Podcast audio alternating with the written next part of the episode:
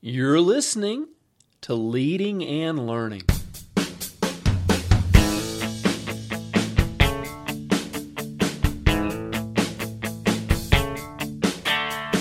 This is the place where we talk about practical leadership, theology, fitness, how to create winning habits, and so much more.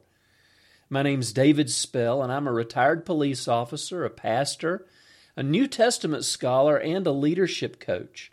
My goal on leading and learning is to help you live your best life. Thanks so much for joining us today.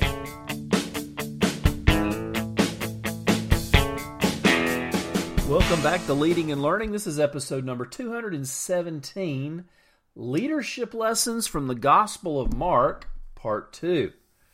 So, if you were with us last week, we, uh, we started looking at Mark for leadership material, seeing what Jesus had to say about leadership, as well as what he modeled in his own ministry. Um, last week we talked about the method that Jesus used to to select the disciples, and if you haven't heard that episode, I encourage you to go back and listen to it. It's insightful, um, and maybe will help you think about things that you've never thought about before when it comes to leadership. Because Jesus had a very unique way of picking leaders, much more.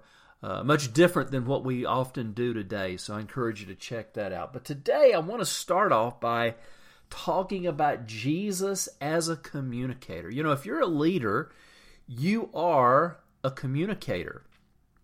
And it's it should be one of your primary uh, job descriptions is communicating. Um, and this really kind of has to do with every single leadership level.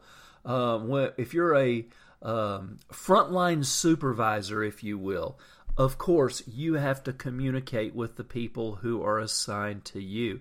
If you're a CEO, you have to communicate with your entire organization and probably also with the board of directors and even the public. So there's a there's a lot that goes into communication. And of course, when we talk about Jesus, we immediately um, think of him as a communicator because he was the uh, great teacher, the great preacher and he he really gave us some incredible uh, messages. I mean, the, a few weeks ago we talked about the uh, some leadership lessons from the Sermon on the Mount, and that's really probably one of the the the classic messages that Jesus preached. But if you read the Gospels, you find him teaching and teaching in parables, and you know that's one of the things about communicating is um, if you want to be an effective communicator, you want your audience to feel something.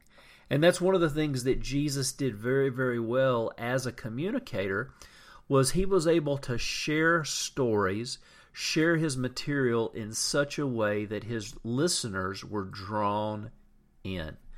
And, you know, this was, we, we, we saw this in Matthew, we see it in Luke, we see it to some degree in Mark.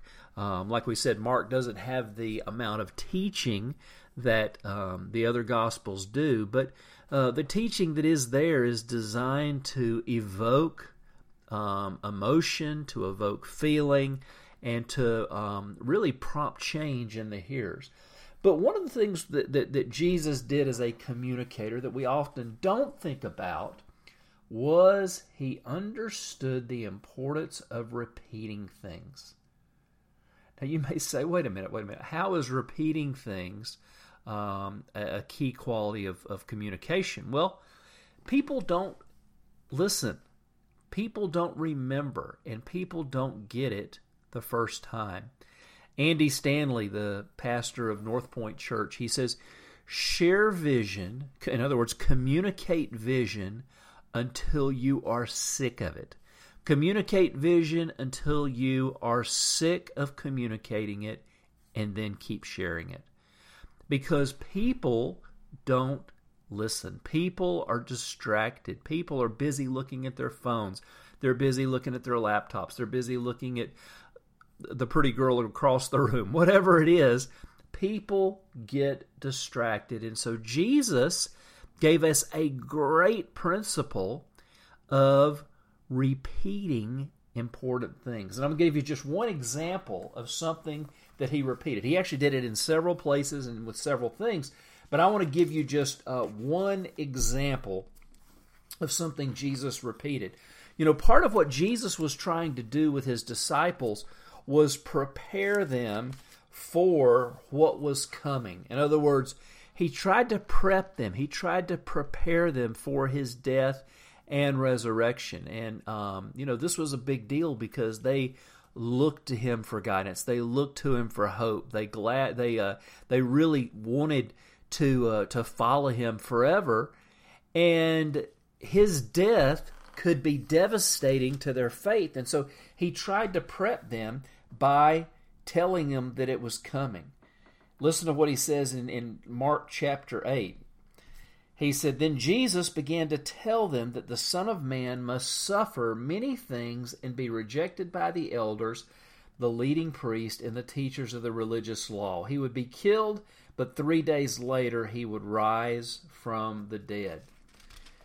A chapter later, we don't know how long this is, maybe some days or some weeks, he began to teach them the same thing. It says in Mark 9, it says, leaving that region, they traveled through Galilee. Jesus didn't want anyone to know he was there, for he wanted to spend more time with his disciples and, he, and to teach them. So he was trying to obviously equip them and teach them and prepare them.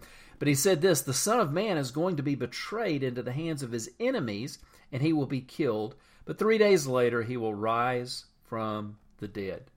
And then one last one, again, a chapter later. We don't know if this is days or weeks, but it says, Now they were on their way to Jerusalem, and Jesus was walking ahead of them. The disciples were filled with awe, and the people were following behind, were overwhelmed with fear. And the reason they were uh, fearful was because they knew that the last time Jesus had been in Jerusalem, the religious leaders had threatened to kill him. So, and yet Jesus is going back there. And taking the 12 disciples aside, Mark says, Jesus once more began to describe everything that was going to happen to them, happen to him. Listen, he said, we're going up to Jerusalem where the Son of Man will be betrayed into the hands of the leading priest and the teachers of the religious law. They will sentence him to death and hand him over to the Romans. They will mock him, spit on him, flog him with a whip, and kill him. But after three days, he will rise again. So, three times that's mentioned, there could have been more, but three times Mark mentions that Jesus told his disciples the exact same thing. Chapter 8, chapter 9, and chapter 10, Jesus told them the same thing. You know, one of the things about a communication is we want to make sure people hear and understand, and sometimes this involves repeating things. That's why sending out a reminder email or a reminder text or um, reminding people that you know what needs to be done is not a bad thing. So Jesus was a great communicator. And then the the second thing that Mark shows us about Jesus as a leader is that Jesus placed a high value on serving. Jesus placed a high value on serving. We see a couple of different stories in Mark that, that highlight this. Um, one of them is found in chapter 9. And in this in this story, we see that Jesus is approached by his followers, a couple of his followers. And they actually ask him, uh, or, or, this is actually after he has just told them that he's going to die. Um, he asked them, he says, What were you discussing as we were walking down the road? And it says they didn't answer because they were arguing about which of them was the greatest. He sat down, called the twelve disciples over, and said, Whoever wants to be first must take last place and be the servant of everyone else.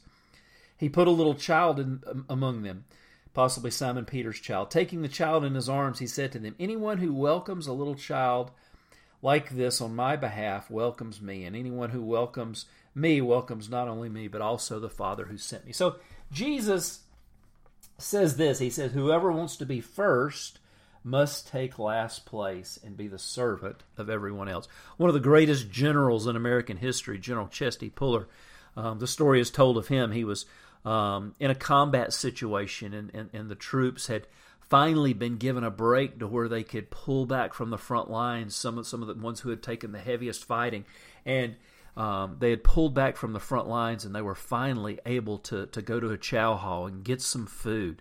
And General Puller went into uh, to to eat with the men, but what he saw was their officer, a, a young uh, a young lieutenant, was at the front of the line getting their food first. And Puller pulled him out of line and chastised him. He said, "You let your men eat first. And you know, this made a first of all, it made a real impression on the young officer, but it also made an impression on the men that um, their their their general was looking out for them. But what does that mean to us? Um, Jesus said here that that whoever's the leader should take the last place. In other words, we should really see ourselves as serving those who are on paper we'd say working for us, but um, we are responsible for them. How can we serve them? They don't live to serve us. If we're the leader, we live to serve them. And then the next chapter over, we see a uh, another account which is just fascinating. Uh, it's in chapter 10, and, and what happens is James and John come to Jesus. And one of the other gospels actually says their mother comes too. And they asked Jesus, they said, Hey, Jesus, um, can we have the seats at your left hand and right hand when you set up your kingdom? And Jesus really chastised him. He said, You don't really know what you're asking for. Um, then the other disciples got angry that they were trying to do this behind their back. But listen to what Jesus said. He said, You know that the rulers of this world lord it over their people, and officials flaunt their authority over those under them. But among you, it will not, it must be different. Whoever wants to be a leader among you must be your servant, and whoever wants to be first among you must be the slave of everyone else. For even the Son of Man came not to be served, but to serve others, and to give his life as a ransom for many. So how does this how does this translate? Well, if you are a leader, you are called to be a servant. I mean, there's been books written about this servant leadership. And it doesn't mean you don't have authority. It doesn't mean you don't, you know, coach your people. It doesn't mean that you don't make decisions. But in your interactions with your people, you treat them with respect. You serve them. You treat them the way that you would want to be treated. And that's what Jesus was saying here. He said, Look, I didn't even come to be served, I came to serve others. And as a leader, if you see yourself as, as it being in a position where people are going to be bowing down to you, then you've got the wrong mentality. I remember when I was in law enforcement, I had a friend who he, he looked forward to the day when he would get promoted to sergeant so that he could put his feet up on the desk and have everybody else doing the work. And sadly, there were a lot of people that had that attitude, but that's not the Jesus kind of attitude. The Jesus attitude is as a servant leader, as a um, leader who follows Christ, we lead by example. We work, we take care of our people, we make sure they have what they need. Um, we're there for them, and like we said, we treat them the way that we would want to be treated. Well, we're going to wrap up this episode of Leading and Learning, but I'd love to hear from you. Go to davidspell.com, leave a question or comment in the comment section for today's post. While you're there, make sure you sign up to get my free newsletter. I love to stay in touch with all my wonderful listeners. Thanks for sharing this with a friend. If it helps you, share it with a friend. It'll help them as well. And until next time, this is David Spell asking you to keep developing leaders.